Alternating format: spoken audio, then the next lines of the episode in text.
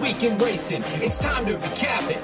And who better to do it than Michael New Magic? Two bros slash pros who cover the highs and lows of racing around the globe on every one of their shows. Real fans look forward to these guys and their last thoughts, because they know they're not talking out of their royal ascot. What they say makes sense. So ladies and gents, sit back and relax as Blinkers Off presents The Magic Mike Show. Where you hear the experts speak. The Magic Mike Show. Tune into the show every week. The Magic Mike Show. You can trust the show is the bomb, because it's being brought to you by RacingDudes.com.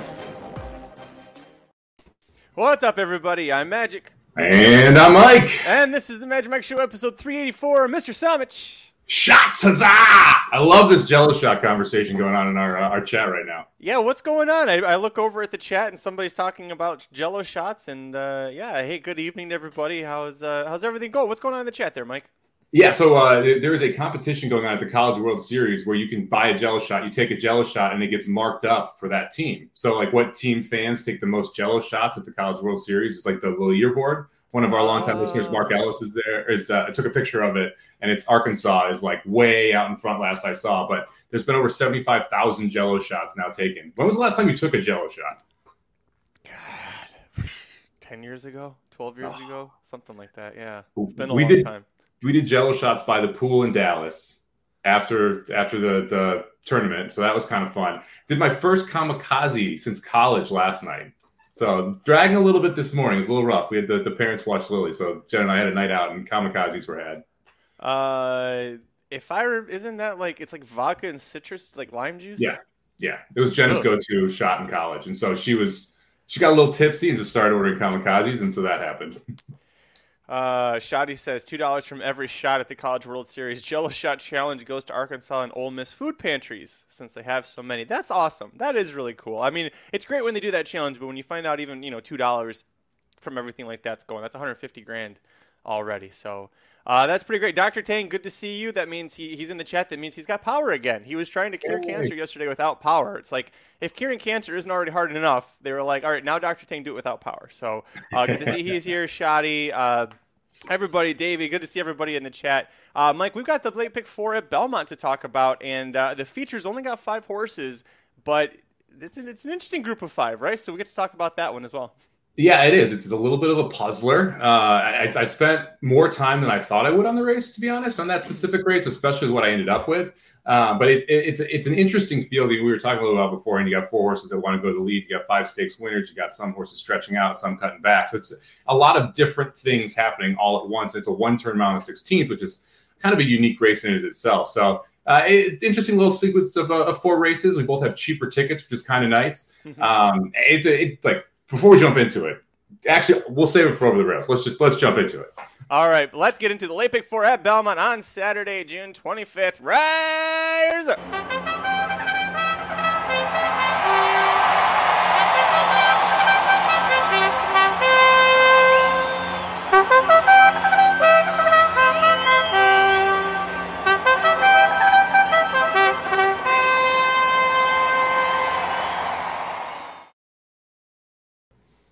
Before we start getting out the picks, if you're looking for someone to bet the late pick 4 this Saturday at Belmont, check out betptc.com. Sign up using promo code DUDES to get a $200 bonus after you bet $750.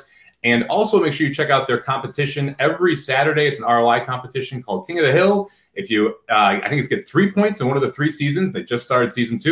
You get a shot at a free $10,000 BCBC seat. So make sure you head over to betptc.com. Sign up using promo code DUDES.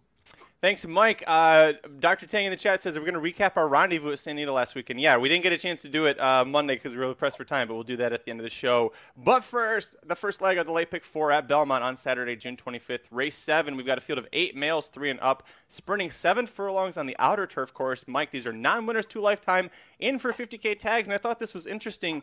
8 entries, only 3 of them have ever won on turf, so kind of an interesting handicapping scenario here. Where'd you go on top? Yeah, also... really no speed for a turf sprint race. Like, we usually, you hear turf sprint, you're like, oh, there's 4 that want to go, or they all want to be forwardly placed. And really, we only have one horse in my mind that wants to be forwardly placed. That's Brazilian Air. That's going to be my top pick. The 4 horse is a second off the layoff here for Morley. Claimed it out last race. Morley, very, very good off the claim, 24% with a $2.97 ROI. That was actually a little tougher race than it looks on paper as well. Prayer Book, a pretty good horse. And Brazilian Air took the lead in the stretch and kind of faded and got caught a little bit. Same thing happened going a mile 16th at Aqueduct. The first race out as a 5-year-old as well. I love this cutback to 7 furlongs. It shouldn't be any issue from a stamina perspective. And on top of it, there's no one else that really wants to go. I think that, you know, Brazilian Air might be better off sitting like second or third behind one horse. But without any pace, I think Brazilian Air kind of inherits a pretty easy lead. And the fact that Brazilian Air had been going longer and has that one race under the belt, I think Brazilian Air has a really good shot at wiring this field just because of the lack of pace. Yeah, I completely agree with you here. I went too deep. You have both of those on your ticket, and this was my top pick as well. I did a little digging because you look back at where the horse was first claimed from Chad Brown and who the owners were, and that is not an ownership group that just casually lets horses go for $40,000. They bought this horse as a yearling for $875,000. A little bit of a drop-off there to where we're at, but... Meaning, at one point, they thought this horse had ability. Chad Brown tried debuting him on turf. It got rained off, and then they kind of figured, you know, by the time that he gets to the races, they're like, well, just get rid of him. He's not worth the money, clearly. So...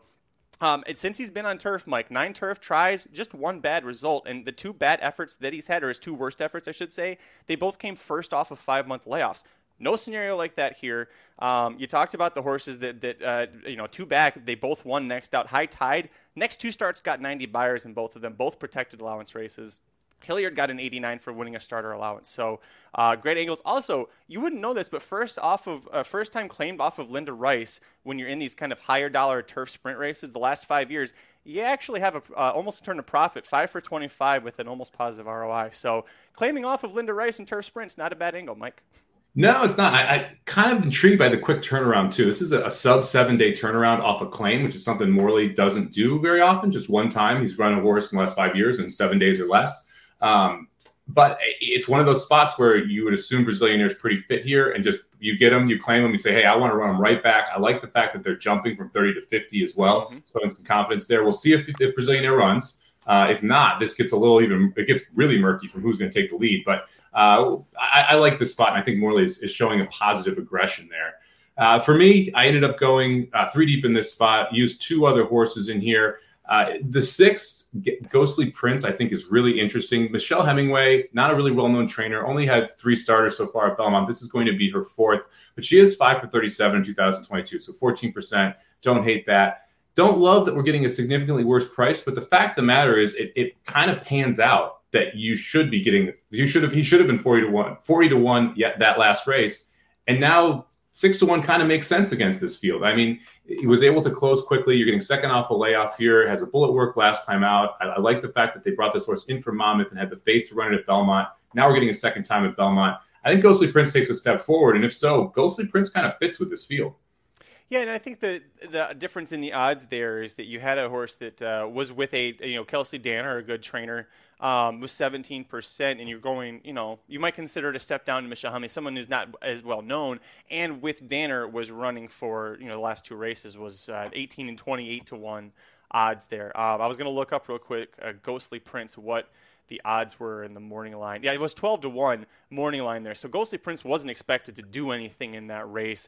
I think off of the layoff and with the smaller name trainer there with the switch. I get why that, this isn't a case where it was wedding, hopefully not wedding funeral there. Horse just, I think rightly was completely ignored. But the horse that I'm also using, and there's a third one for you, is the one that was 3/4 of a length ahead, and that's the 7, Cousin Andrew, just to the outside. Adding blinkers for trainer Linda Rice, who wins 19% turf sprints at the claiming level.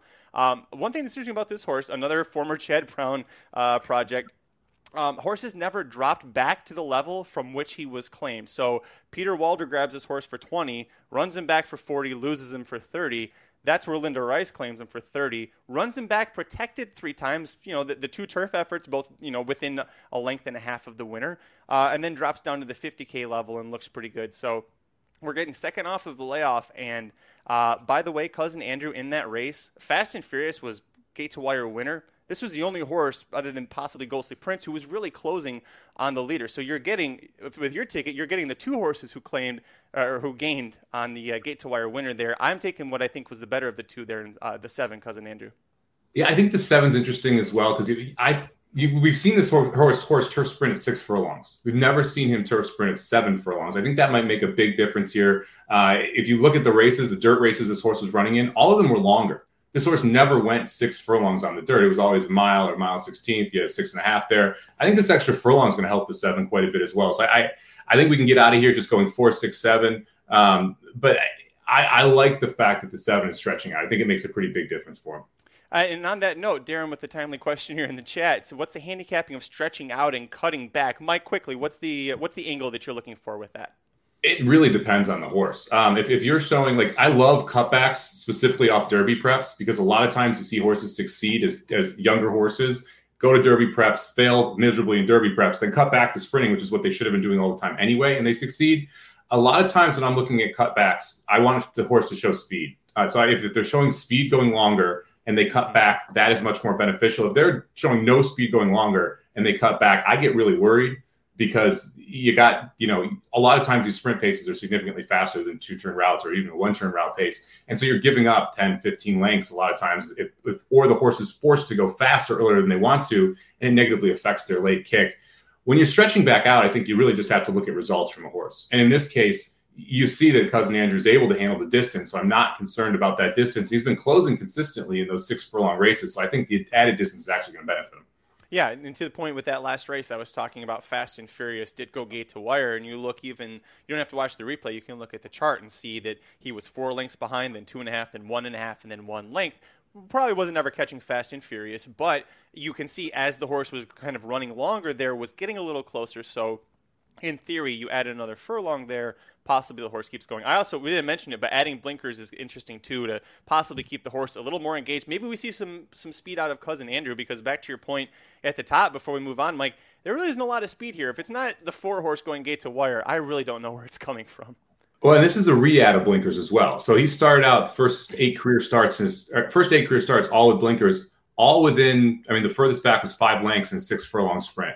Right, so the addition of blinkers should put a little bit more pace into Cousin Andrew. And real quick, the 5 vocalizes the 3-1 second choice on the morning line here. Sean and Nesbitt in the chat. What's wrong with the 5? Because you got Flavian Pratt riding as well. Why didn't you use? So Bonnie Lucas is used to be a Potts assistant, right? So she's taking care of a lot of Potts horses here. So that's kind of the trainer. Why the trainer's a little lesser known. I don't like the fact that we had to drop down to maiden claiming, and now we're taking a step up the ladder from 40K maiden claimers to 50K claimers, first time against winners. And what I think is actually a pretty salty field without any pace edge. The price is just too short for me to be interested. That was one of the biggest issues. Like we talk a lot going up from, maiden special weight to M1X is a big jump. Going up from 40K maiden claimers to 50K non-winners at 2 is a big jump as well, because you're not getting any type of class relief and you're facing winners for the first time. So if this horse had stayed in the Pletcher barn and this was a different spot or this was a 20K claimer, then I'd be a little more interested. But because we're raising up in claiming price and facing winners and a barn switch, all of those kind of directed me away from it because I think a lot of people are going to play this 5. And if you're wondering why Wayne Potts is no longer training, Mike, why is that? Is it because Nairo said, you're so dirty, we're just not going to let you have stalls? That is the answer, yes. I think it's like 5 different places said that all at the same time. I don't think it was just Naira. Naira was the one leading the way. And also, to the point, you can look at the form and say, the italics, you see there's a lot of next out winners, including 3rd place from when Vocalize won. But that horse, Starry Starry Night, did it at the maiden 40 level, only got a 71 buyer. So it doesn't really look that flattering when the buyer didn't improve from finishing, that far behind Vocalize. So that's the angle there. Mike, we got the future to talk about before we do. Hi to Peter, the voiceover guy from Joplin, Missouri. Good to see you in the chat, Peter. 2nd leg of the lay pick 4 at Belmont. On Saturday, June 25th, race 8. This is the feature event of the day, the Grade 2 Mother Goose Stakes. And yes, it's just a field of 5 3-year-old fillies going a mile and a 16th on the dirt, which, by the way, at Belmont, that's 1 turn. But, Mike, of these 5 fillies, they're all stakes winners, a couple graded stakes winners, including Juju's Map, who's a Grade 1 winner. And, goddamn, did she look good when she returned as a 3-year-old last out. Yeah, she looked awesome. And we kind of thought that she had this type of thing in her. And you think about her at Del Mar and, she just didn't really run her race at Del Mar. Echo Zulu was able to get out there and didn't get the pressure we thought was coming from. And that's really the one blemish in her career. And when you look at that, running 2nd in a Breeders' Cup race, really not that big of a blemish. So it was nice to see her come back and excel going that the mile and a 16th. Clearly, that was a prep race for a race like this, right? She didn't really need to run in that N2X, and now we're jumping way up into grade two. So you got to think that race helped freshen her up, and that Brad Cox was kind of planning this the entire time. We want to get one in her, and then we're going to go right to it to big-time graded stakes. And she runs into a field that, let's be honest, isn't that tough here, right? It's a little tough to figure out, and we just talked about the cutting back, stretching out thing. I mean, you've got Gerrymander, who is stretching out from sprinting, going into going to a one-turn grade stakes. You've got Shahama, who just went two turns in Kentucky in the Kentucky Oaks, and now cutting back here to one turn. So you have a lot of horses that are kind of doing things different here. Quite a few horses coming. I mean, Venti Valentine, the last 2 mile and an eighth, and we're cutting back to a one-turn mile and a 16th. Just a lot of horses changing what they're doing. And one of the things that I mean, you noted this before the show, the 2, the 3, the 4, and the 5 have all shown speed at some point in their career. Now, the 2 is cheap aqueduct speed, right? When you're going 49, Venti Valentine can make the lead. Midnight Stroll has never been in the lead at the half-mile point outside of Tampa. So I'm not sure how real Midnight Stroll's speed is, right? So that just leaves us with the 4 Gerrymander and the 5 Juju's Map from a speed perspective. And the 1 is just slow early, right? I think there's really no other way to put that. So to me, you kind of can narrow the field down a little bit there. I ended up singling Juju's Map here simply because any improvement off that last race is going to be very tough. And I don't think this is what Shahama wants to do, right? I mean, that Shahama would be the horse. I went back and forth of like, do I think Gerrymander is going to cook Juju's Map? Because that's really, there's two scenarios here. Either Juju's Map goes gate to wire, or Shahama cook, or Gerrymander cooks Juju's Map and Shahama wins, right? I mean, that's really the two ways I could see this going. I know you probably have another scenario that you see, but to me, I think Juju's Map gets out, gets loose, and I think it's over. And I think if Gerrymander sends Juju's Map in stock and beat her, and I don't think Florent Giroux is going to make that critical mistake of saying, I have to have the lead. And because we're breaking from the 5, that gives him the decision, right? He's going to be able to see what Gerrymander does and decide, if I break clean and I can cross over, great. If not, just sit back and stalk. That's the reason I ended up singling Juju's Map, is with actually the post position and how I think Florent Giroux can ride the race. Yeah, that's, and I went into this fully expecting I was going to single Juju's Map. By the way, that field that she beat on Churchill Downs, yes, it was allowance race, but it was Kentucky Oaks Day, and there were 10 horses in the race. She was the only one that was 3 years old. They were all older horses. So not only was that like a decent field for her to face for her return from a layoff, they're all older horses too. So the one knock that I really have on her, and this really isn't that much, she's never won at one turn before. So this is going to be a one-turn race, and sometimes that one-turn speed can be a little different. And I went looking to see, like, is there anybody who can beat her? The only horse I think that has a chance in this field really is the 4 Gerrymander. Her only poor race in her life came when she was coming from a 6-month layoff on Kentucky Oaks Day. Broke like shit, ran into Madurea, who's probably the best one-turn 3-year-old filly in the country. She didn't have a chance from the start, but she wasn't beating Madurea anyways. She's a horse who was second Echo Zulu in the Grade 1 Frisette, right? You know, before the Breeders' Cup. She ended up going and winning the Tempted Stakes. And if you look at the field from the Tempted, from Breeders' Cup Weekend at Aqueduct, you had Magic Circle, who ended up winning a Kentucky Oaks Trail Stakes race. You had Nest, who, by the way, turned into a Grade 1 winner, who was second in the Belmont Stakes. You had 3 times second place on the Kentucky Oaks Trail, Goddess of Fire. And then Red Hot Mess was a stakes winner in that race as well. So for it being an Aqueduct November Breeders' Cup Weekend stakes race, it was actually pretty loaded. I have no idea what it's going to take. I don't expect Rosario to send. I don't know what Rosario is going to do. I've kind of given up guessing what he's going to do on a horse like this, but this is the only one, Mike, that if Juju's Map doesn't fire for whatever reason, I think Gerrymander's the one that can pick her up. Yeah. The horse shouldn't have any issue with the distance. I mean, like a mile and 16 should be no problem for the way this horse is bred. And so that's why it's kind of odd that we haven't seen this horse stretch out past a mile yet. I do think the one-turn mile and 16th is helpful. Yep. But it's really going to be about what Rosario decides to do. The 2 times he's ridden Gerrymander, he's gone 45 and I think it's 45 and 4 both times. Yep. For the opening half mile. So 2 quick half miles here. I think they're definitely going to go slower than that. So if Rosario pushes the pace a little bit, he may be able to get away with a 46. But I don't think Juju's Map minds stalking. And that to me was really what pushed me over the edge. Is I think Juju's Map can sit outside of Gerrymander's stock and win. I do agree with you. If I'm going to go like – Gerrymander is a horse that logically makes sense if you're going to go too deep here, right? Because the scenario exists where Gerrymander gets the lead, Juju's Map doesn't press and can't get by, right? And that to me is a way that this race could go. the question is if they're not going that fast, if Venti Valentine or Midnight Stroll get involved. That's why this is such a unique race, because you have a clear closer who this race is too short for. You have a clear speed horse, right? And then you have these other three horses that could kind of mix it up. So I don't mind you going 4-5 here. I think you kind of have to single the one, single the five. You can't use them both, or you go 4-5 or 1-4. And someone asked about the all button in this. I don't think the 2 and the 3 have a legit shot for the price that they will be in this race, right? I mean, you'd need to give me like 45 to 1 on the 3 in this spot, right? And I don't think you're getting anywhere near that. Now, we may have 2%, or she may have 2% of the pick 4 pool tickets on her, which would make her playable at that point. But if you have big opinions in other spots that aren't favorites, then I think that's the all button is possible here. But to me, your most likely outcome here is that the favorite wins, right? And it's one of those situations where the all button is most likely going to result in a favorite. And so you really have to make sure you're not playing favorites in the other legs if you are going to try and get lucky and get one of the big numbers to pop. I'll say it now. Shahama at 9 to 5 morning line. Biggest shock of the day for me in horse racing or otherwise, seeing how short of a price she was. Now, I say that if the race completely falls apart and she wins it on Saturday, come back to this and remind me about it. We'll see what happens. But, yeah, we're definitely big on Juju's Map here. And if you want to go too deep, hey, the 4 Gerrymander with Chad Brown, Joel Rosario. Reminder, this episode of the Magic Mike Show, it is brought to you by BetPTC. If you haven't signed up yet, go to BetPTC.com. It's ADW of the Racing Dudes. Sign up using promo code DUDES, D-U-D-E-S. You'll get a $200 new member bonus after you bet $750.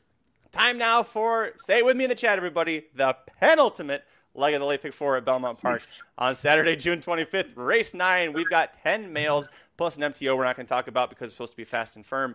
They're actually ages 5 and up here, going 1.8 miles on the inner turf, in for $25,000 tags. I did the math.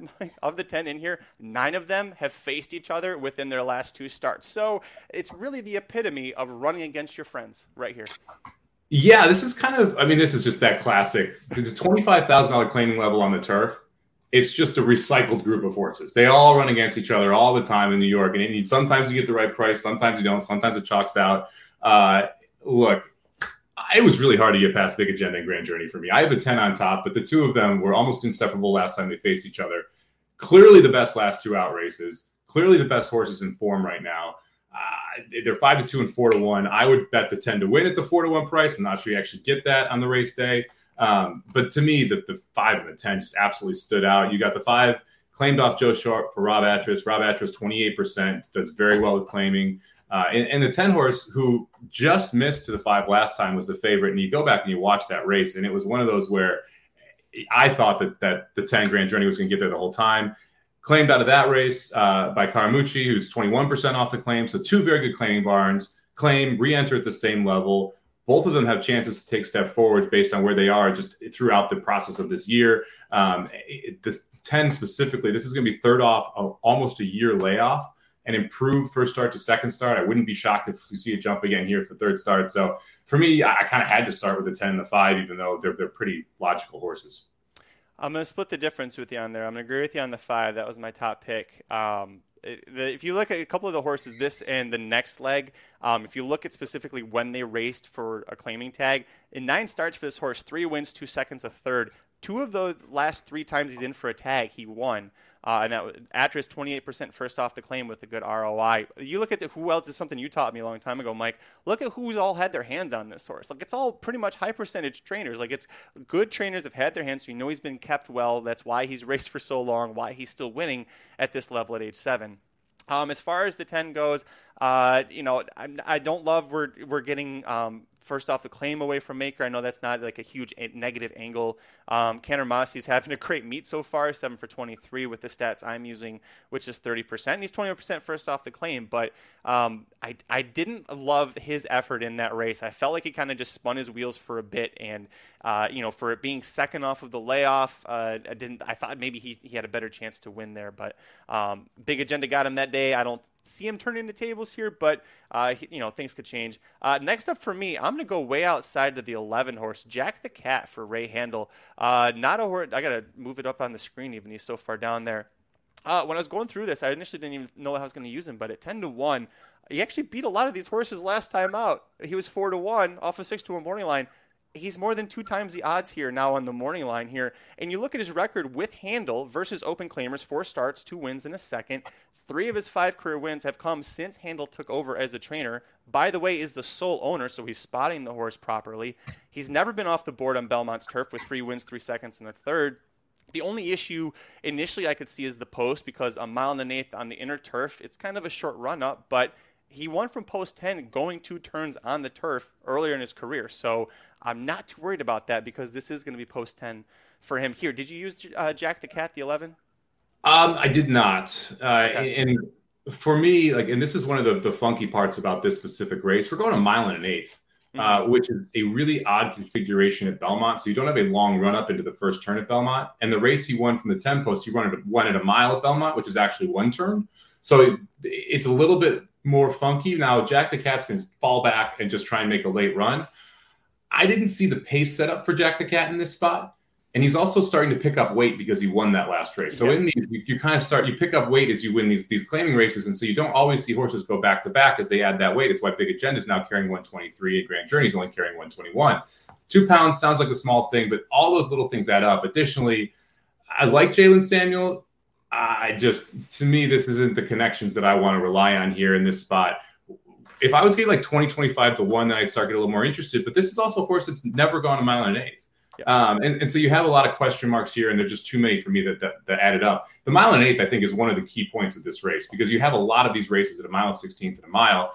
And for me, one of the horses that wants that 1 mile and an eighth is the 4-horse Mo Ready. So Mo Ready was the next to make my ticket. This is second off of the layoff for Rudy Rod, who's having a heck of a meet right now at Belmont. 17%. He's 21% for the year. It gets Jose Gomez in the saddle, who's one of the riders I like. That last race loses to Jack the Cat, Hieroglyphics, and Artemis Bridge. I think they can flip the script here, because we're going to get second off the layoff. And like I said, this horse wants the 1 mile and an eighth distance. This will be the 3rd time trying it. You go back to Saratoga, 1 mile and an eighth on the turf, career best buyer, 94 at this distance. I think the 4 Mo Ready is the horse best bred to get this 1 mile and an eighth, and should sit a pretty good trip with some tactical speed in a race that doesn't have a ton of horses that want to go to the front. I looked at the 4 Mo Ready and initially thought I might use. I think something went wrong, with the horse in the West Point Stakes, because there's a point where he was had to check up pretty hard and then just kind of weakened. And then you look at his form, it hasn't been the same since then. And now we've got he had a voided claim out of that February race because he was the favorite and he was eased because something went wrong. A better effort there, first off for Rudy, but I'm a little nervous that something isn't right with him anymore. This is kind of the right level to be experimenting. We're not in a stakes race, right? So you're not going, I don't know, maybe he's hurt, maybe he can't run, but I'm going to take a chance against him because that form's going backwards. And to me, something just seems like it went wrong in that race. But I could be wrong. I actually, interestingly enough, went to the horse directly to his inside for my next one, the 3 American Lincoln, who could be a gate-to-wire threat, and not really sure since he's been on the turf. His last 2 starts has shown more speed for this New York level. Jose Lascano is going to ride for the 3rd straight time. He's been facing these horses. He's finished 4th against 8 of them in this field in his last 2 starts. But the horse that pushed him early, Mo Ready, last time out, fated to finish 4 lengths behind him in that last race when he was setting the pace, and ends up finishing within a few necks of the winner here, Jack the Cat, who I'm using. So I thought that was a great race. Now he's going to be inside of Mo Ready.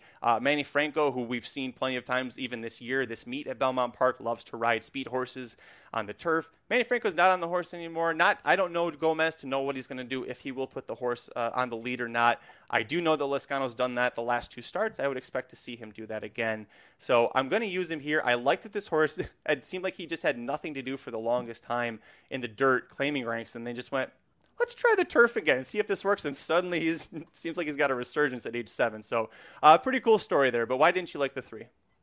He's a sprinter, main reason. 0 for 5 on the turf, also an issue with me. He definitely, the last 2 races definitely improved his form from way back when, but neither of those are good enough to win.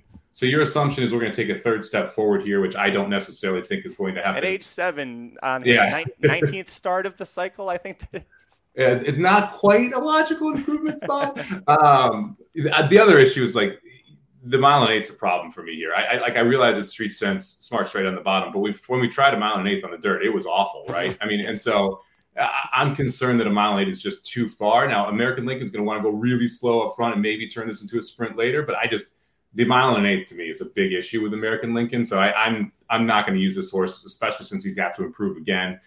He went from 52-1 to 2-1. Okay.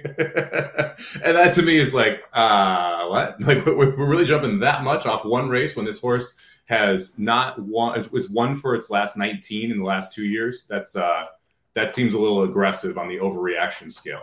Hey, I wasn't betting that race. I can't be blamed. I cannot be blamed for the terrible decisions that were made in that race. It made me laugh, though. Kevin said, I don't even think Jose Gomez knows what he's going to do when the gates open. Yeah. He's been a pretty good bug. I'm not going to – like, I've been, you know, semi-impressed with Jose Gomez, so hopefully he can keep it up. 10%, not bad. I mean, he's winning. I'm going to use one more horse here. I'm going to go with a 6, Smile Brian. This horse was claimed out of the last race, the Big Agenda Grand Journey race, and was rushed and then eased out of that one. So you got no buyer. You got all the lines and everything. The main reason I'm using this horse, Levine's 20% off the claim. The horse is coming back without a layoff, so nothing was wrong. Debuted in a stakes race. You draw a line through that. It was 6 furlongs on the turf. It's not what this horse wants to do. There's multiple races that have him winning this race if you go back and you dig through the form, right? I mean, you've got... The one issue you have is here's the 1 mile and 1/8 effort was not good, but that was also an 80K N2X allowance at Saratoga. That was a very deep race. That was the one where Mo Ready ran second. 40 under was in that. Value Engineering, the other two horses that finished up there. But if you go back to the race before that at Saratoga, the 2 prior to Belmont, you go back to the Aqueduct race on December 3rd or the October 16th race, all of those are good enough to win this race. You're getting 15-1 because of the essentially the last race and this turf and the dirt stakes race. Like, those are really logical throwout races to me. If we get back to anywhere near that form, you've got 5 running lines that could beat this field, and you're getting 15-1. Seems like a wild overlay.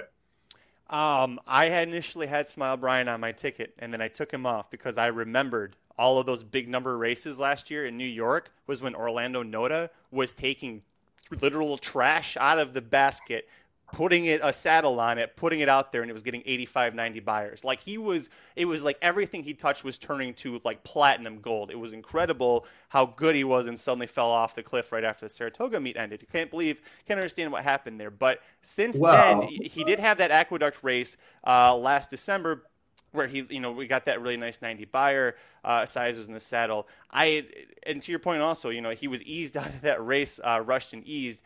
If something was actually wrong, the claim would have been voided. We just talked earlier about a horse where you had a voided claim because something went wrong. So not the case with Smile Brian here. All those big numbers, Mike, came when Noda was doing something super magical to his barn.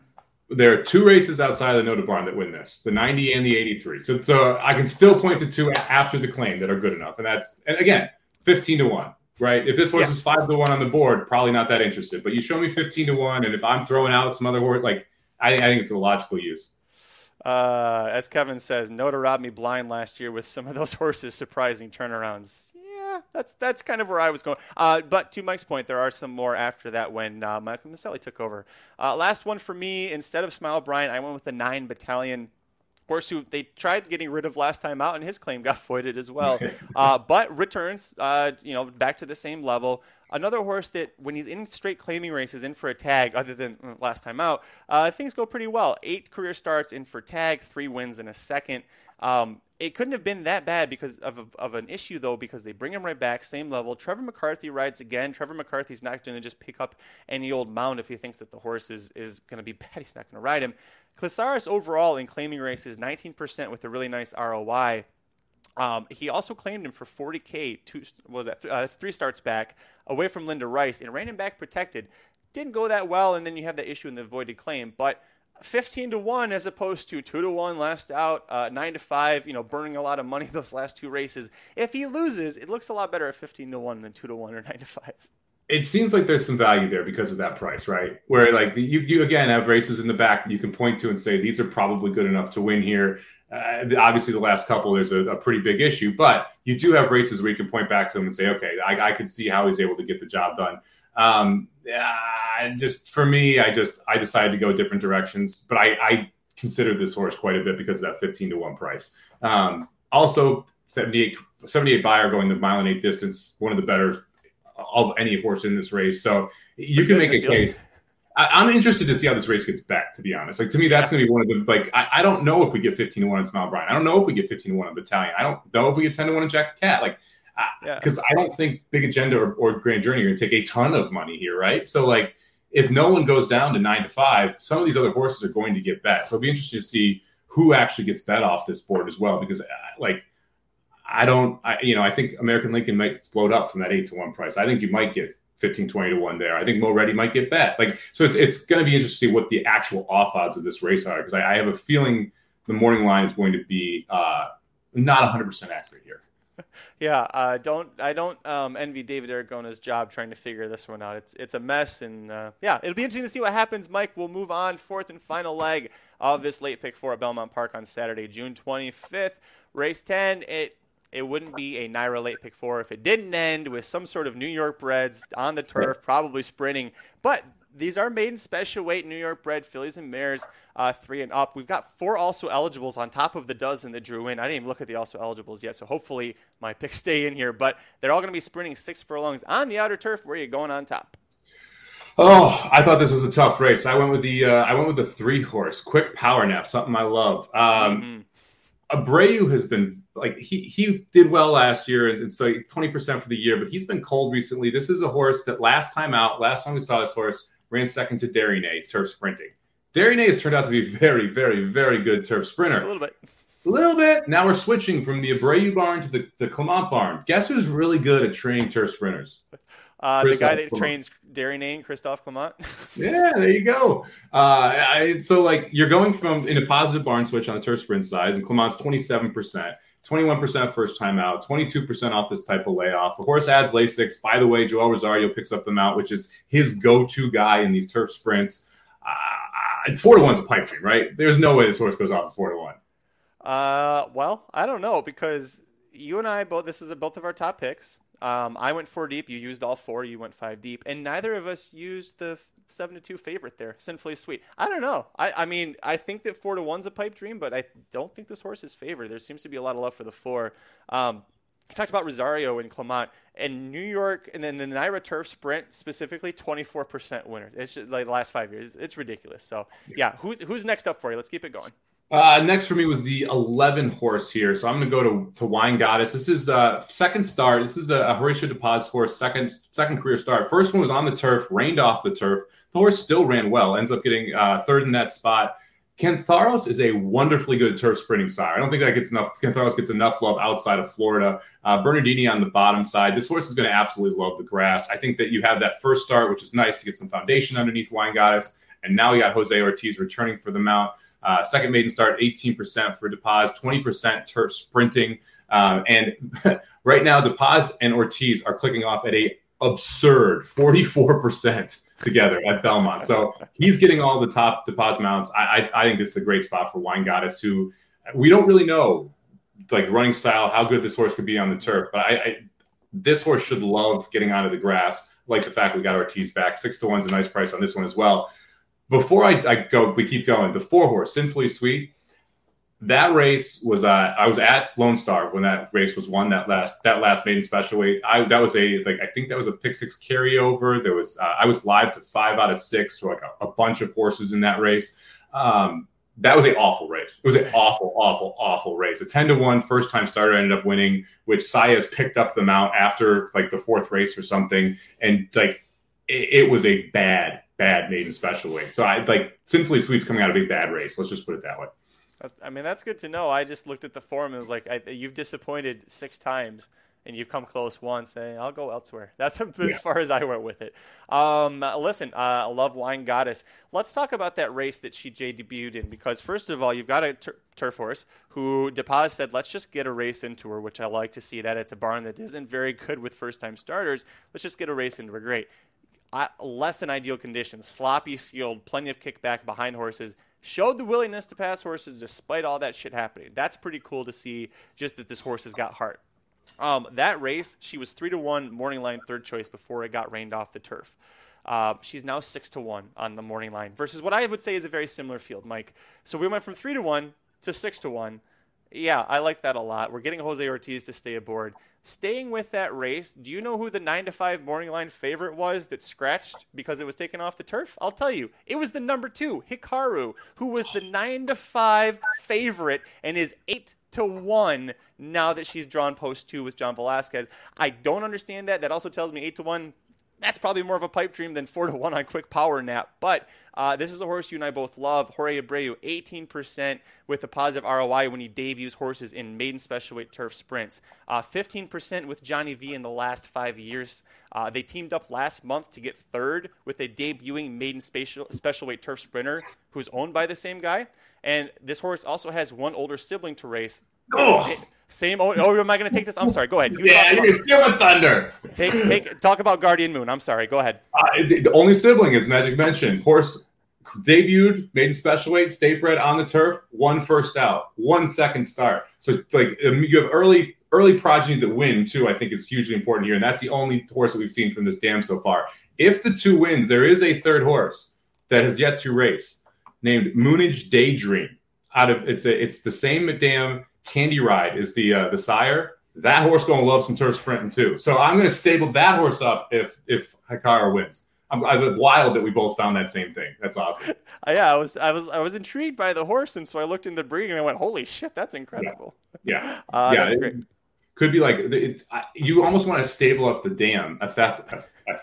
Alatha, because if she keeps producing turf sprinters that are precocious and win early, that could be a huge edge. Just anytime she has a horse going out there, you go after it. Especially in New York, because it's not a Kentucky angle that you know could be used globally. So yeah, you can watch out for that. I'll go quickly with the last one that I used that we both used, Mike. The 5 Writers Room at 10-1.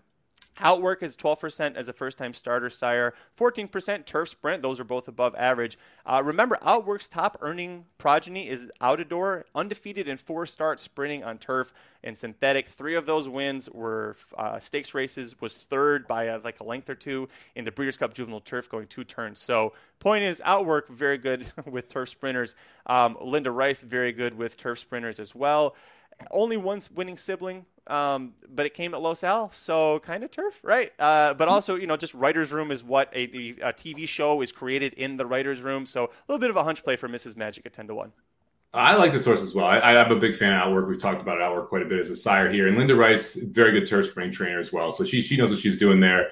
Last horse that I used, we haven't talked about my boy Violence in a while. And the Violence has the 9 horse Sweet Fury. And I love the fact. So this is one of those things where when you have someone like Kathleen DeMasi, who's 19%, and she decides to debut a horse at Parks, and the horse runs well, and she doesn't run that horse back at Parks. She says, I think I want to go after the bigger purses, right? And she ships to New York here, puts the 9 Sweet Fury in here. Violence, very good turf, or a good, not very good, but good turf sprinting sire. I love the confidence here. I think the price is right. I think you're getting every bit of that 15-1. Second start, Kathleen DeMasi, 19%. So that's a positive. She's a 21% turf sprinting trainer. That's a positive to me. I think it's all systems go here on the night at 15-1. This is a really interesting race because I really like the 2. I really like the 3. I really like the 9. I really like the 11. Like I have multiple horses I like that are all prices here. This is one of those spots where I'm probably going to be trying to play some tries and supers and get a couple of these in here because you can get paid here in the single race bets as well if you're able to get this one right. The 9 was, if I was going to go 5 deep, the 9 would have been the horse that I used there. So I agree with you. If you look, I'm just looking quick at the also eligibles, and there's one that catches my eye and should catch everybody's eye. The 14 is 5-2 on the morning line. Busy morning for Jorge Abreu. We talked about him already with turf sprinting. And Jose Lascano is named to ride. Already the horse that beat her on debut out of sight returned to win again. So far cry from the 17-1 price that she was on debut down to 5-2 morning line. But Mike, if the 14 draws in, you've got to put it on the ticket, right? Yeah, I mean, that out of sights race, out of sights is very good. And that's one of those where you kind of go, oh, no, like, what do I do with this horse if it gets in? Because there's a lot of other places I'd like to go. And it's just that definitely makes it more difficult. And the 14 post is impossible to win from at Belmont right now, turf sprinting too. But you're going to take a short price on it. Like, it's just a horse I don't know what I'm going to do with if it draws in. And it makes a sequence more difficult because you saw all that talent, and you would think you're going to see a step forward. But the Abreu barn has been very cold this meet, 2%, just 5% for the year. Generally, I think it's 20% last year. So you see this cold barn, outside post, short price, where I like a lot of horses that prices the inside. I would probably leave her off if she draws in and try and beat her because of the post position and the price and the fact that I do have horses on the inside that I like quite a bit. Regardless, this is, I know we tease it a lot, or I make fun of it a lot, but how New York Naira race or late pick fours seem to end like this. But this is a really great race. I'm excited to watch it, and hopefully we're all still alive by this point. Yeah. Yes, it's going to be a fun one. Sometimes Mike doesn't know when I'm transitioning out. It's okay. That's going to do it for this episode of the Magic Mike Show. Thanks for joining Mike and I to talk about Belmont's late pick four on Saturday, June 25th. If you're watching live with the replay, take a look below. We've got the tickets down there. I'll go ahead and start off. For 50 cents, I'm going to go 4-7 with 4-5 with 3-5-9-11 with 2-3-5-11. That's $32. And, Mike, you're similarly affordable. Yeah, I'm just going to play a $30 ticket. Like with the specifically Juju's Map, it's tough to try and find a ton of value around it. So I'm going to go 4-6-7 with 5, with 4-5-6-10, with 2-3-5-9-11. Hopefully get a price home in those last two legs. Dennis says we can't leave yet. That's kind of weird.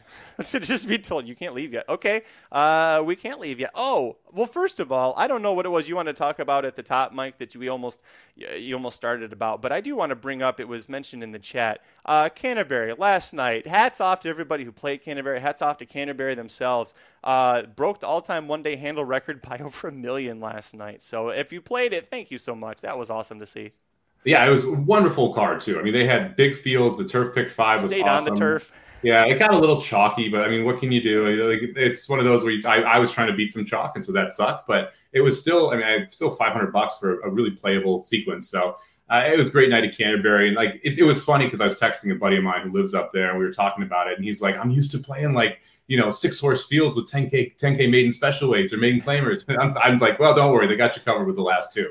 But, man, that set of 6 races was great. The only, like, I wish that they had been a little more clear about the pick five. So I know there was some controversy about, like, where the pick five was because there was 2 that were starting in race 3 at one point, but then there was just 1. I would have loved to pick 6 for those 6 stakes races, too. If they had done, like, a 50-cent pick 6 on those 6 stakes races, that would have been awesome to play. Bree said she hit the pick 4 earlier. That's awesome. Congrats. Dennis says, I was trying to beat chalk every race besides 2 races, and both those races the chalk won.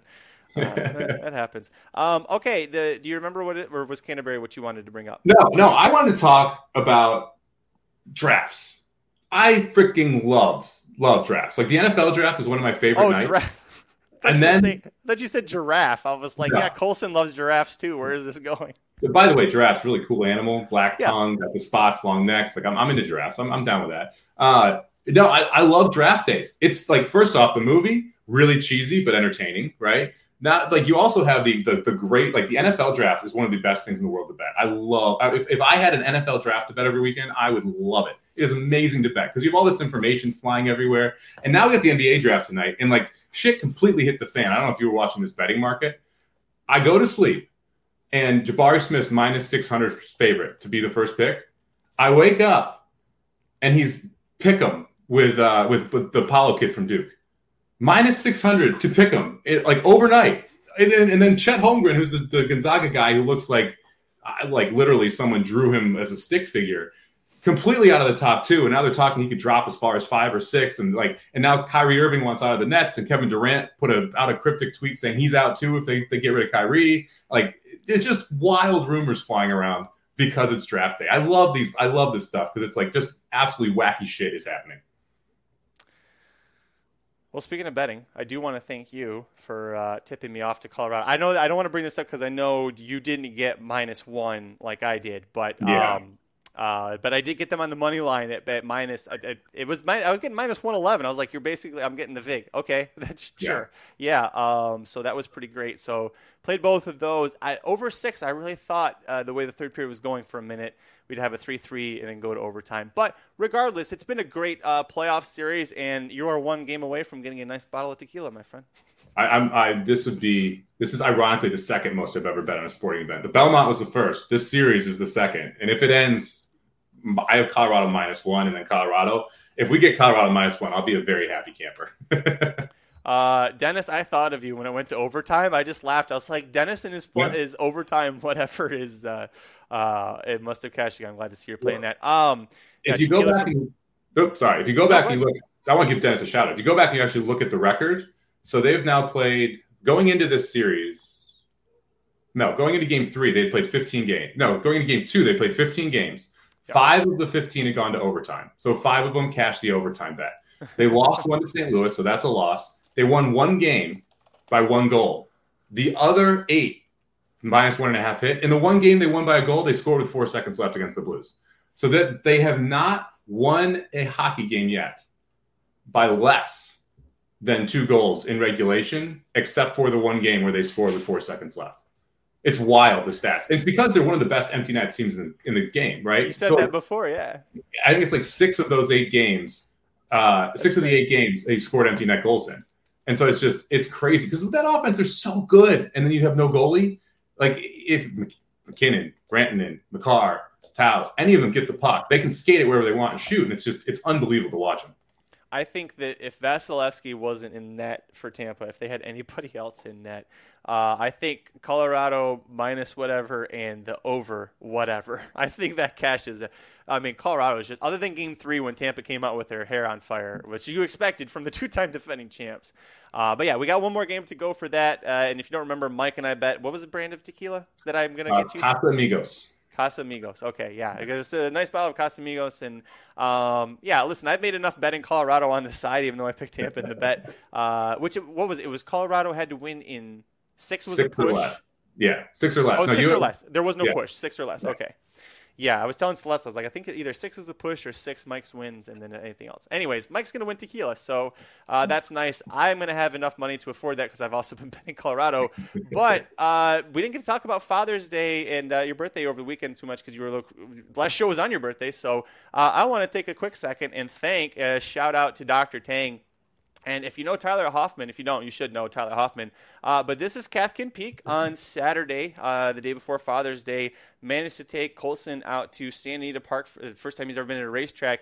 And you got a couple of good-looking dudes right there, and then myself. And then there's Colson and Dr. Tang and his daughter and Tyler in the winner's circle for Kathkin Peak winning at Santa Anita. So it was a really awesome experience just being at the track, let alone finding out that we're going to be in the winner's circle if either of the 2 D'Amato horses won on turf, which if you've been watching Santa Anita, okay, yeah, we were right. Yeah, that's awesome. Yeah, Tyler and Dr. Tang, obviously, both great dudes. Sat at NHC with both of them. And Tyler and his dad love playing tournaments. You can see them all the time at Santa Anita Park. So it's a pretty fun crew there, man. Yeah, there was a shout-out to – I want to say her name's Leah. Phil's assistant trainer who bottom row, third in from the left is standing there. She was the one that got us all in there. But, yeah, it was a great experience. And then Sunday we went and did it was very much like a dad – I told you on the show. We did the classic car show along the ocean. And Colson won cutest Hawaiian T-shirt. So we won a 3-hour nature cruise around Channel Islands out of that. So that was pretty cool. Very cool. Is Colson going to go on the nature cruise? 3 hours on a boat? Possibly. We're not sure. We have a 1.5 years still to use it, so we'll probably bring him, but like next year. So yeah, we had a good time. What did you do for Father's Day? Oh man, Father's Day. What was that? Sunday. We went to. So we actually just ate at ate out here at the house on Sunday. It was kind of nice. We grilled some fish. Went to the local fish spot, got that, grilled it, and had a good time. Yeah, awesome. Father's Day was good. Then Monday we went. So we've been going. So we're on an island there. My family have been going there for 19 years, and so we used to take our family picture at this one restaurant at this tree, which had all these branches, and we pop our heads out of different branches for like 10 years. That was our family picture. We went back to that restaurant on my birthday. So we hadn't eaten there in, I don't know, 25 years, 20 years, something like that. So it was pretty cool to go back there and have my daughter there. And although she had so much sugar, it was ridiculous. It's like we usually don't give her a lot of sugar. She had a strawberry daiquiri. She had Shirley Temple. She had ice cream. So that's too much for me. We literally had her dancing next to the table just to get energy out during dinner, which was adorable, yet also, just make sure you don't hit a waiter. Yeah, don't knock over somebody's, tray of, $300 worth of food up there. Boy, I'm scared about the day, Colson. We don't give him any sugar, or at least added sugar yet, so scared for that day. But, oh, yeah, there you go. This is what I want to know, by the way. Was the tree still there? I was going to ask you that. Yes, tree is still there. Good to go. Good. Dr. Tang, awesome experience. Yeah, it was really great. I got to meet Dr. Tang's wife and her parents too. So That was great. And Mike says, I'm guessing this is directed at you. Nice face, Dan. I'm working on mine. You're putting the pressure on me, man. Oh, it's just going to keep getting worse and worse, man. Like when I'm down here for 4 straight months, it's going to be absolutely crazy how tan I get. Like my body just does not stop tanning. Shadi, rewind like 10 seconds. No, I'll put it at the bottom here for you. I'll put it back down there for you, Shadi. There's the tickets. All right, we're going to get out of here. Thank you so much for joining Mike and I. Oh, wait, no, I do want to – shit, hang on. I do want to mention real quick, sorry. Saratoga Slim's got his latest vlog out. If you didn't get a chance to watch yet, he interviewed Todd Pletcher on the backside of Saratoga, so you get inside information about Life is Good, where his next start's going to be. It's not the Whitney. They're targeting something else before the Whitney, which I thought was interesting. And then he's got – Todd Pletcher's already had 2 debut winners at Monmouth Park, both of them heading to Saratoga Stakes as 2-year-olds. So make sure you go check out the interview. He's got a lot of information. And then the tournament challenge starts tomorrow. Mike, give us a quick plug for that, and we'll get out of here. Yeah, if you're a Racing Dudes subscriber over at racingdudes.com, make sure you go into your dashboard, scroll all the way down. You can enter the tournament challenge. $10 to enter. There's $150 in site credits seated over on horse tourneys. So if you win, there's the highest customer, you get $150 site credits. None of the dudes are eligible for that. And you get to compete with us. And then we'll also have a live show tomorrow as well. So make sure you join us for some fast and furious action. I think we're going to cover 5 races in 45 minutes. So it's going to be coming hot and heavy. And then pretty excited about this too. So make sure you join the tournament. Do that. Don't be late. Pretty excited that Wednesday we're debuting a new show as well. So every day, Wednesday to Sunday at noon, we're going to have a daily betting show. It's going to be 10, 15 minutes, so a little quicker than the longer shows. But we'll have our best bets from both sports and horses on that day. You're going to have at least 2 of the dudes on each of those shows, so make sure you check that out as well. Yeah, and it's going to be best bets for – it could be sports, but it could be horse racing. It's whatever we are most confident about. That day, that's what we're feeling. So yeah, it could be Papa Dude, Aaron, Jared, Samich, myself, Slim, and a special guest. You never know who's going to show up. I've actually got – we'll give you guys a quick tease here on the Magic Mike Show. Here's what the intro is going to look like. Hang on.